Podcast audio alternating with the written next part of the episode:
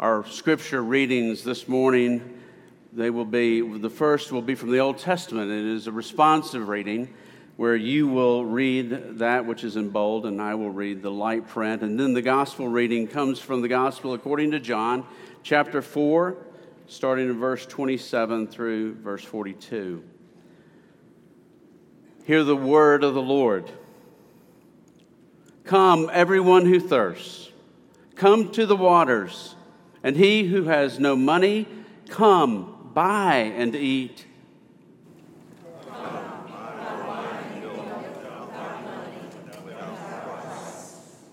Why do you spend your money for that which is not bread, and your labor for that which does not satisfy? Listen diligently to me, and eat what is good, and delight yourselves in rich food. Incline your ear and come to me. Hear that your soul may live. Seek the Lord while he may be found. Call him while he is near. Let the wicked forsake his way, and the unrighteous man his thoughts.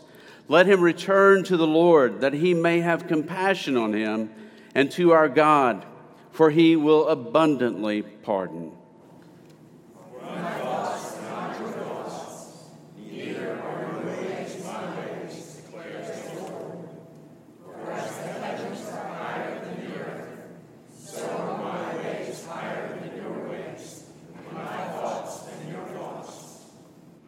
For as the rain and the snow come down from heaven, and do not return there, but water the earth, making it bring forth and sprout, giving seed to the sower and bread to the eater.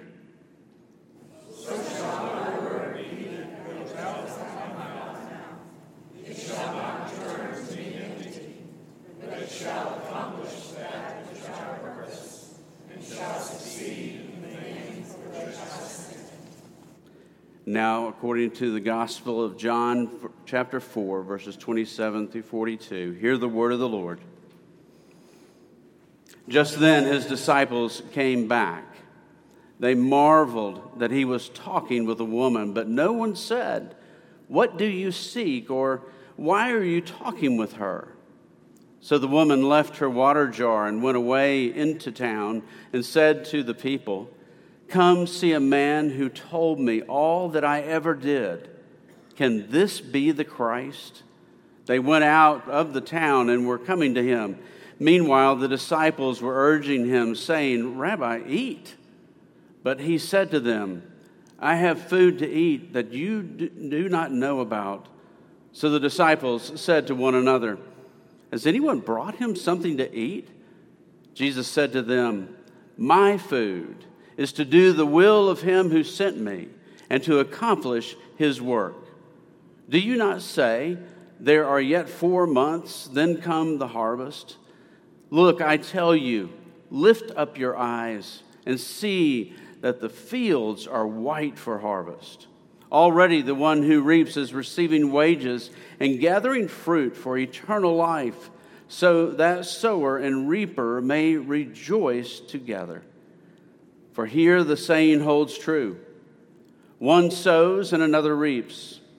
I sent you to reap that for which you did not labor. Others have labored, and you have entered into their labor. Many Samaritans from that town believed in him because of the woman's testimony. He told me all that I ever did. So when the Samaritans came to him, they asked him to stay with them, and he stayed there two days and many more believed because of his word.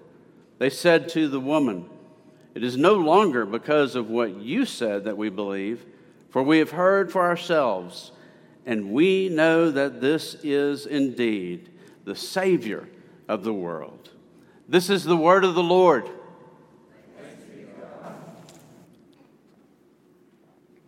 If you're visiting with us this morning, welcome. We're glad you're here. We're in a study on the Lord's Day morning. Have been in a study for some months now in the Gospel according to John. We're in the, obviously in the fourth chapter. We've been in the fourth chapter now for this is, I was away last week, but for two weeks previous to that, we had been in the fourth chapter of John.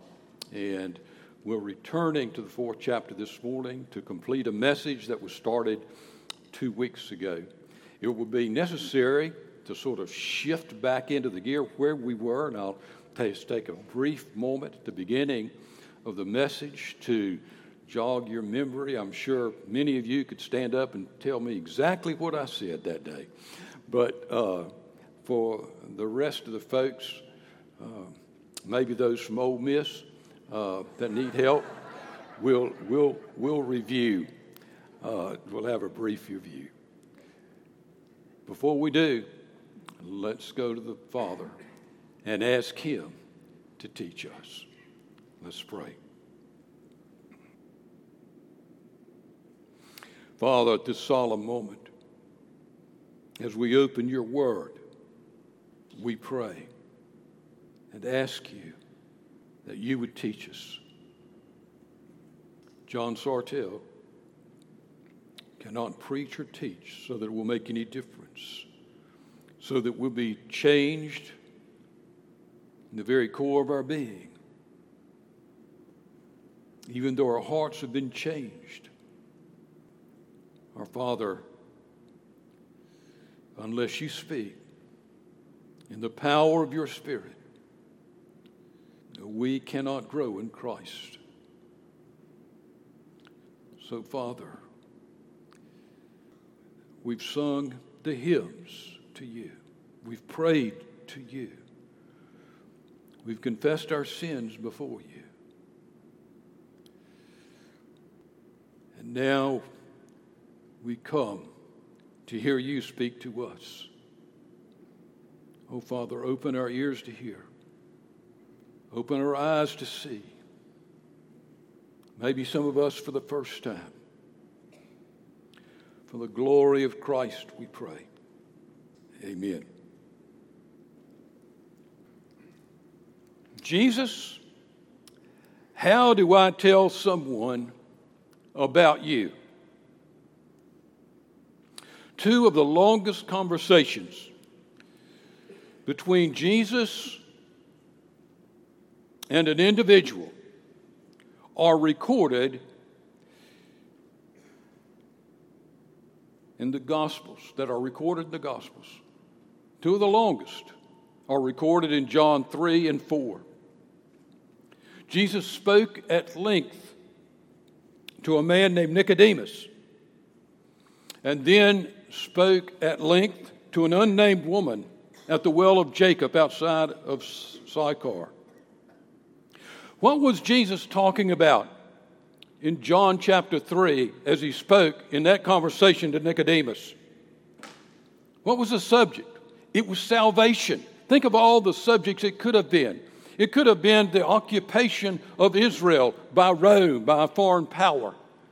It could have been about the corruption in the government or the oppression.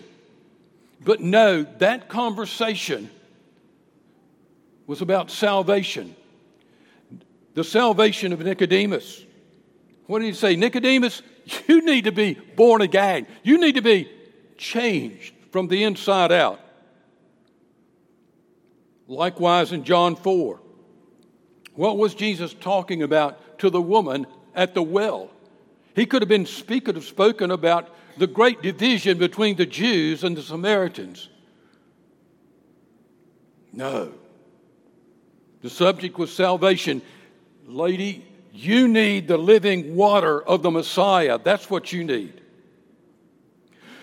In both of those conversations, back to back, we see Jesus, the evangelist. Jesus, the evangelist, telling Nicodemus and the woman about himself. What was his major concern? Jesus addressed Hanon, the individual need of eternal salvation. Sometimes we as Christians seem to teach that following Christ is simply a wise, very wise way to live. And it is. It is a wise way to live. But do we really tell our children is this the gospel? We tell our children, hey, follow the precepts of Jesus. It's a wise way to live. When we want to engage culture, do we say, hey, follow Christ? It's the right way to live. People, that is not the gospel. What did Jesus say to Nicodemus? For God so loved the world that he gave his only Son, that whosoever believeth in him shall not perish, but have eternal life. That is the gospel. And that's the gospel we are commanded to communicate. I can study the many precepts of Scripture. I can align myself with those, with those precepts, but that does not save me. Nicodemus aligned his life with what he thought the Bible was teaching. And what did Jesus say to Nicodemus? You need to be born again, Nicodemus. What did he say to the woman at the well? Jesus answered her, If you knew the gift of God and who it was that is saying to you, Give me a drink, you would have asked him, and he would have given you the living water. Look at that. It's there in verse 10. He would have given you the living water. That's what I have to give. It is salvation.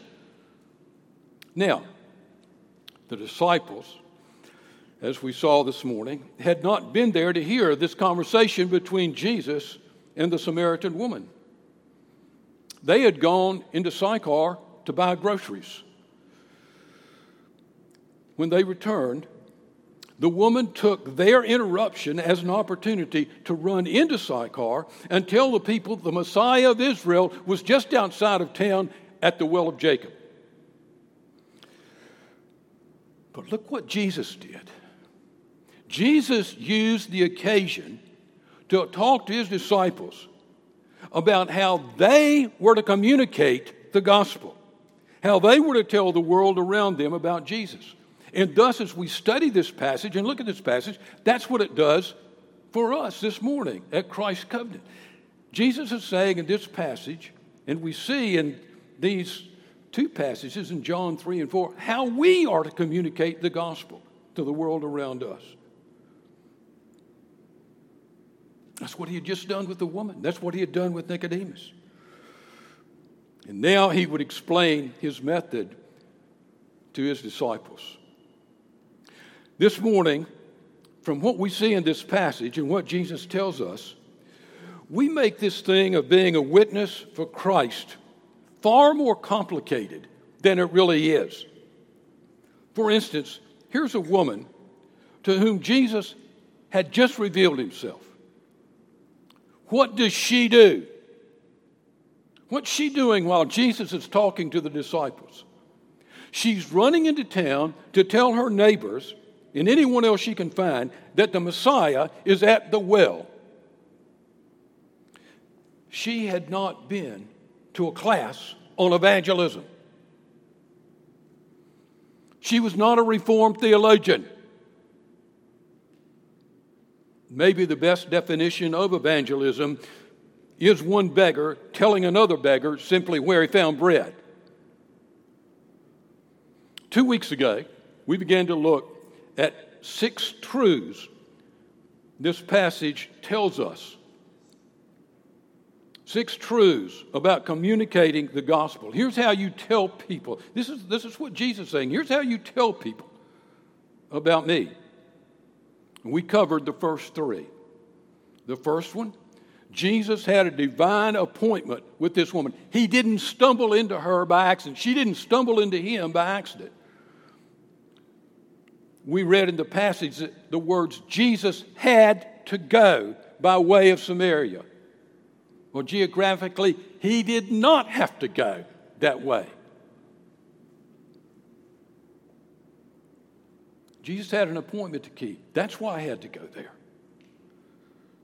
And that same Jesus we saw that message two weeks ago makes appointment for us. He brings people into our lives by appointment. And he takes he takes others into our lives and us into others. It's by appointment. And he still, he still makes appointments. Secondly, Jesus says, Disciples, you must reveal me as I am, not whom you or the world want me to be. You can't mold me into being what you want me to be. You have to tell the world who I am, not who the world wants me to be. Jesus plainly told the woman, he didn't shy away from it. He said, I am the Messiah. He said to Nicodemus, Whoever believes in me shall be saved. Thirdly, he said, You can speak of me in your everyday world.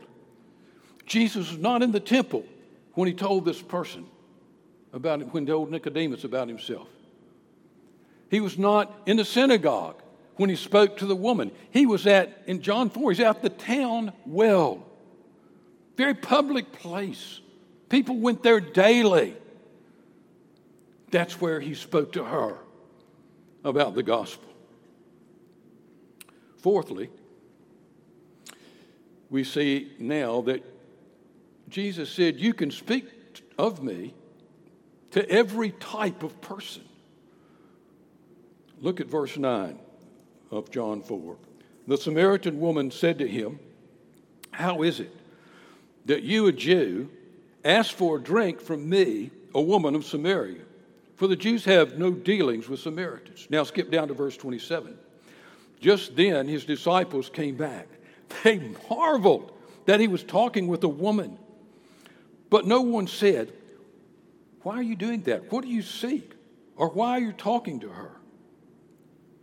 Even the woman, look at the scripture, even the woman was taken back that Jesus would engage her in a conversation because he was a Jew and she was a Samaritan. The disciples were taken back for the same reason, and also because in rabbinic tradition, rabbis usually did not converse publicly with women. Now, stop and think about that for a minute. In the long history of the church, We've let such divisions, racial divisions, economic divisions, social divisions, keep us from communicating the gospel in some situations. People, those kind of prejudices, those kind of biases come from the world. And the world gets those false divisions from evil, from Satan.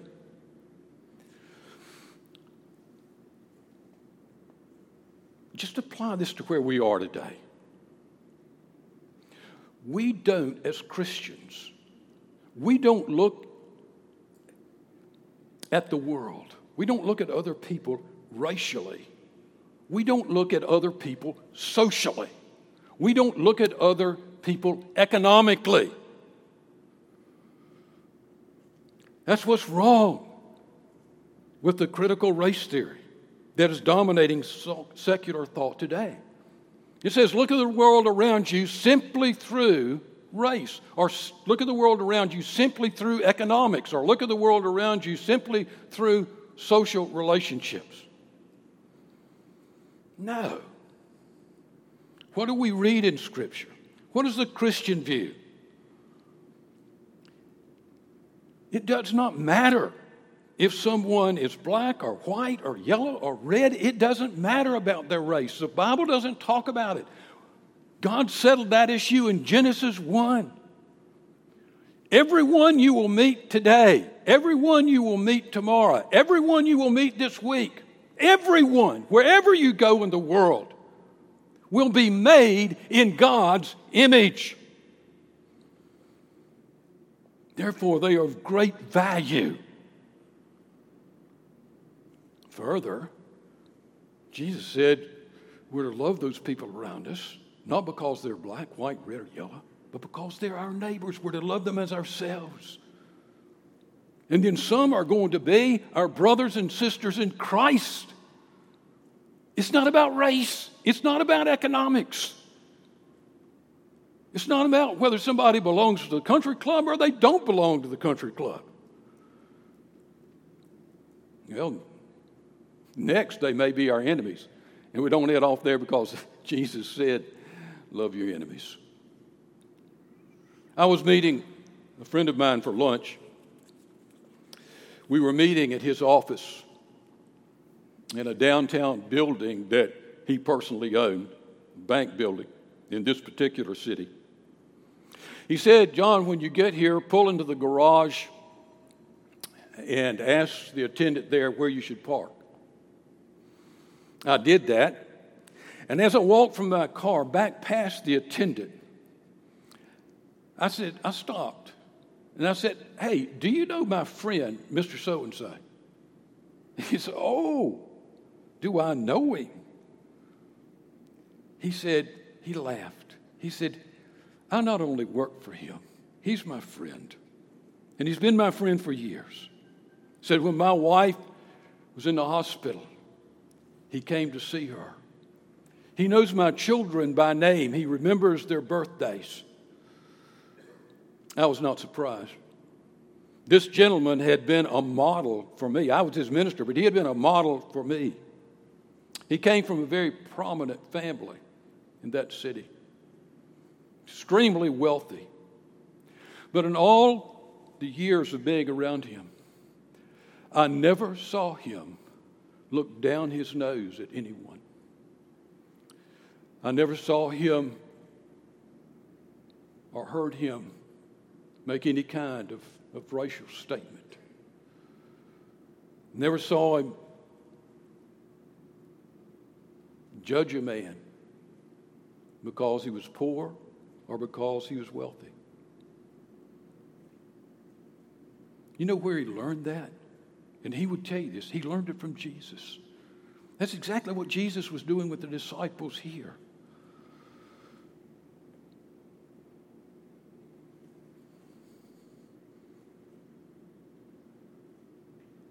He was being salt and light to a gentleman from another race, from a different, completely different economic level, a completely different social level. It didn't matter. Who were the first two people Jesus had an extended conversation with in John's gospel? Nicodemus. Think about who he was a Pharisee, a paragon of outward piety, a member of the Sanhedrin. Very wealthy. Who was the second person to whom he talked, spoke with? in those opening chapters, a Samaritan woman. Do you realize Nicodemus would not have spoken to her? Nicodemus would have considered her unclean. Nicodemus would have never asked her for a drink at the well. I think John was blown away by this. John was giving the disciples a lesson. These same men to whom he spoke there, outside of Sychar, these same men they would engage in conversation over the next few decades. They would engage with the world around them about the gospel of Jesus Christ, about the person of Christ. They would engage Roman soldiers, Roman leaders, Gentiles, Samaritans, Jewish Sadducees, Jewish Pharisees, lepers who were outcasts, the rich, the poor.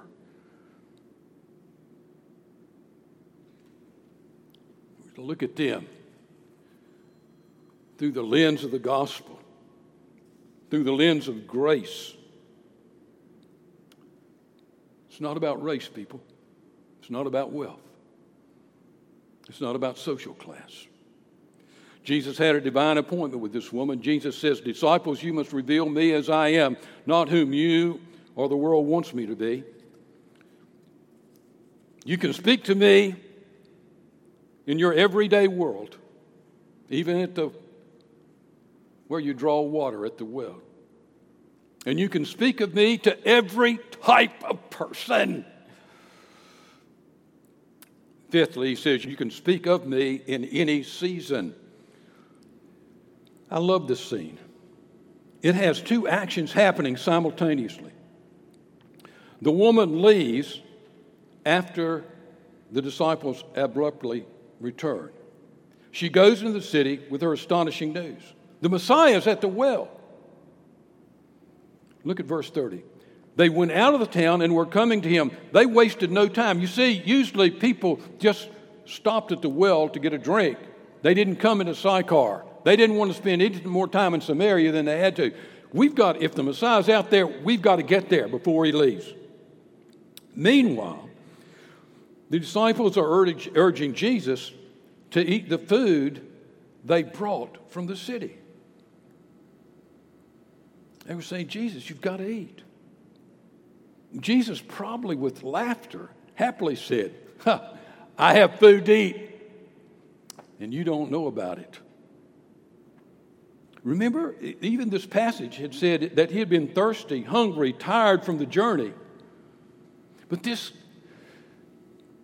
this encounter with the woman had energized him. This is why he came to save the lost, to redeem those in slavery to sin. We sang this morning, there is a Redeemer. We can sing that because he did come. The Son of God became the Son of Man, and he came to save the lost. And then he says, probably again happily, probably laughing, Don't tell me there are yet four months to the harvest. Now, this was an agrarian community, planted fields were all around them. But he was looking at the people coming out from Samaria. They had already started coming. And he said, Lift up your eyes and see the fields. See those people? The fields are white to the harvest. It's harvest time, disciples. Disciples, they were just passing through. And this was Samaria after all. How could a Samaritan become a Christian? How could they become followers of Christ? They had not anticipated people would come believing the Messiah of Israel in Samaria of all places. Remember the words of 1 Peter chapter 3, verse 15. It's on your scripture sheet. But in your hearts, honor Christ the Lord as holy, always being prepared. Look at this. Oh, how does this speak to us? How does this speak to you as we go out into this week? Always be prepared to make a defense to anyone who asks you for a reason for the hope that is in you. Yet do it with gentleness and respect. Wow. So, what lessons, the first five that Jesus gave us? He's speaking to you, he's speaking to me. Jesus had a divine appointment with this woman. We'll have divine appointments that he designs for us. Jesus says, Disciples, you must reveal me as I am, not whom you or the world wants me to be. You can speak to me in your everyday world. You can speak to me to every type of person. You can speak to me, you can speak of me in any season. And finally, when you speak of me, you may be planting, you may be watering, or you may be reaping. Look at verses 37 and 38. For here, for here the saying holds true. One sows, another reaps. I sent you to reap. I sent you to reap that for which you did not labor. Others have labored, and you have entered into their labor. Folks, if you don't walk out with anything else this morning, walk out with this. I wish I had known this years earlier in my life. I wish I'd known this as a teenager. You see, I viewed, sometimes I would be, when I was in college, I would be hitchhiking. And uh, it was just a great time. I really enjoyed those rides. But as a Christian, when I got in someone's car, I was faced with how can I tell this person about Christ? How can I tell this person about Christ? And I wanted to sow, I wanted to water, and I wanted to reap all at the same time. I wanted that guy or that lady to be a Christian when I got out of that car. It's arrogance. After encountering and studying these verses, I came to understand As I told someone about Jesus, sometimes I might be sowing. Sometimes I might be watering. Sometimes I might be reaping. But very, very, very seldom does it all take place at one time. Remember, I told you about the man two weeks ago on the plane with me coming from Philadelphia uh, to Memphis? And he latched onto me when he asked what I did, and I told him I was a minister. This man was not a Christian. His child was dying in a hospital in Philadelphia, newborn, first child. When he returned, he was just a 24 hour trip. He hadn't been out of the hospital in two or three weeks, four weeks. But he had to go. His survival of his business uh, was at stake. I talked to him. We talked about the sovereignty of God. He wanted to know what God said about this. He wanted to know what the Bible said about it. I watched him walk away. He did not make a profession of faith, but there were seeds that were sown. And as he walked away, I was thinking, I'd like to know the rest of that story. Maybe someday I will. Folks, we need to understand that. That's what Jesus is saying here. Sometimes he'll call us just to sow a seed. So, you know, when you're salt and light, and we talked about this at the end of the message last two weeks ago. Sometimes he'll be using you to sow seed or to water, and you don't even know it. We'll come back to that in a minute when I was quite young. I think I've told you this before.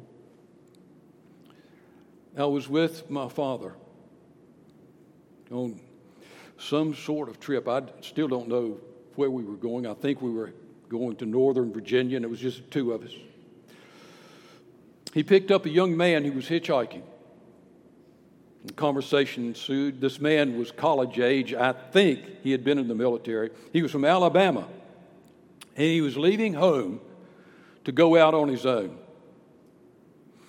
My dad began to speak to him, asking him about his faith. He admitted he was not a Christian. Dad spoke to him about his need of Jesus and why he needed Jesus. Eventually, we pulled to the side of the road, and that young man prayed with Dad prayed to receive Christ. And then this happened. He said, Sir, I'm going to get out here. He said, I need to go back home to Alabama. Got out and he walked across Lee Highway, stuck out his thumb, going home. Several weeks later, Dad got a letter from that young man's parents, thanking dad for he took time to speak to their son. They had taken him to church from infancy. He had always been rebellious, rejecting their efforts. They had sown the seed, the church had sown the seed. Friends had watered, but in the providence of God, as this young man fled north in Virginia, a Christian stopped to give him a ride. He couldn't get away. Do you understand? He couldn't get away. That brief ride changed everything. The parents had sown seed, many others had watered. And that day, my dad reaped. He reaped that which he had not sown. He reaped that which he had not watered. That's what we're called to do. That's what we're called to do. So, in closing, let me sum this up. You got those six points. but this is closing.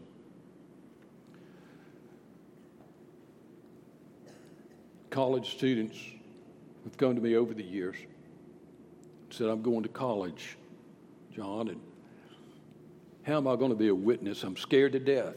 I'm going to be in this sorority. I'm going to be in this fraternity. How am I going to do that? And tell people about Christ. And I said, I would tell them, well, first, I said, don't. Don't tell people about Christ. Don't think of what you're going to say. Jesus in the gospel told his disciples, Don't think about what you're going to say, you'll have the words. And these college students would not believe that their minister was telling them this. I said, Here's what you do. First, you find a church that's on fire, you find a preacher that's on fire, and you stay under that preaching. Don't go once a month. Don't go twice a month. You go every Sunday. And when you come in Sunday morning and you hadn't, you're coming in from Saturday night and it's six o'clock in the morning, and you're so sleepy and you're so tired and you've partied all night. Take a shower. Go to church. Secondly, you get as close to Christ as you can get. Inside that church, you find Christian friends and you get as close to Christ as you can get. Mark your Bibles. Thirdly, the person that's your roommate or the person that's in your sorority, the person that's in your fraternity that you want to know Christ, you pick out a person and say, I want this person to know Christ, and you begin to pray for that person. Don't stop. Every time you see them, you pray for them. Pray that they would know Christ. Pray that you would be salt and light. And they would look at me like, then what? And I said, You'll see. You'll see. Then what? Because you will be salt and light out there in the world. You can't do those things and not be salt and light. Monday, was last Monday, Terry and I came home from Sandestin. We had been on the beach every day. You know, when you come in from the beach, every you know, you'll from if you're staying at a hotel or you're staying at a condo, whatever, there's always this place where you can run water on your feet or stand under a, a public shower and what do you? Get the sand off of you. Have you ever gone to, done that to your feet? Have you ever done that? And gotten back to your room without sand? In 78 years, I've never gotten back to the room without sand. You can't. And this whole week, unpacking and putting there's just sand. There's sand in the suitcase. There's sand in your socks. There's sand in your shoes. It's just there. You can't help it. Let me tell you when you get in that church and you stand, you stay around Jesus and you stay around His Word and you pray, you're going to be salt and light. It's just going to fall off of you like sand from the beach. And God will use it. It's never you that save. It's always Christ. It's always His Spirit.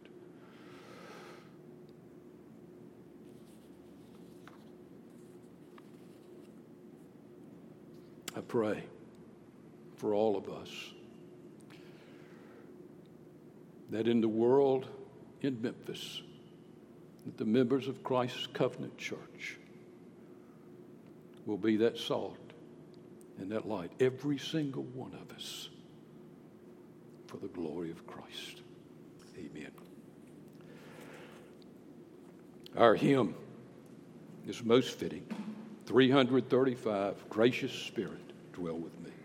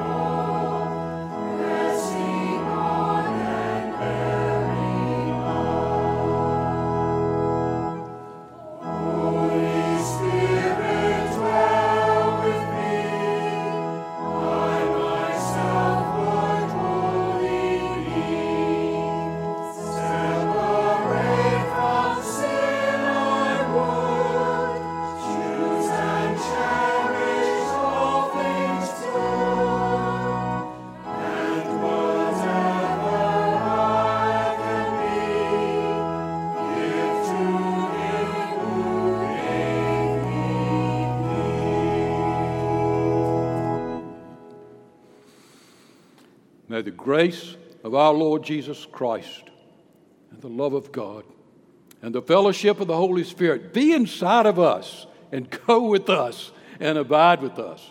And all of God's people said,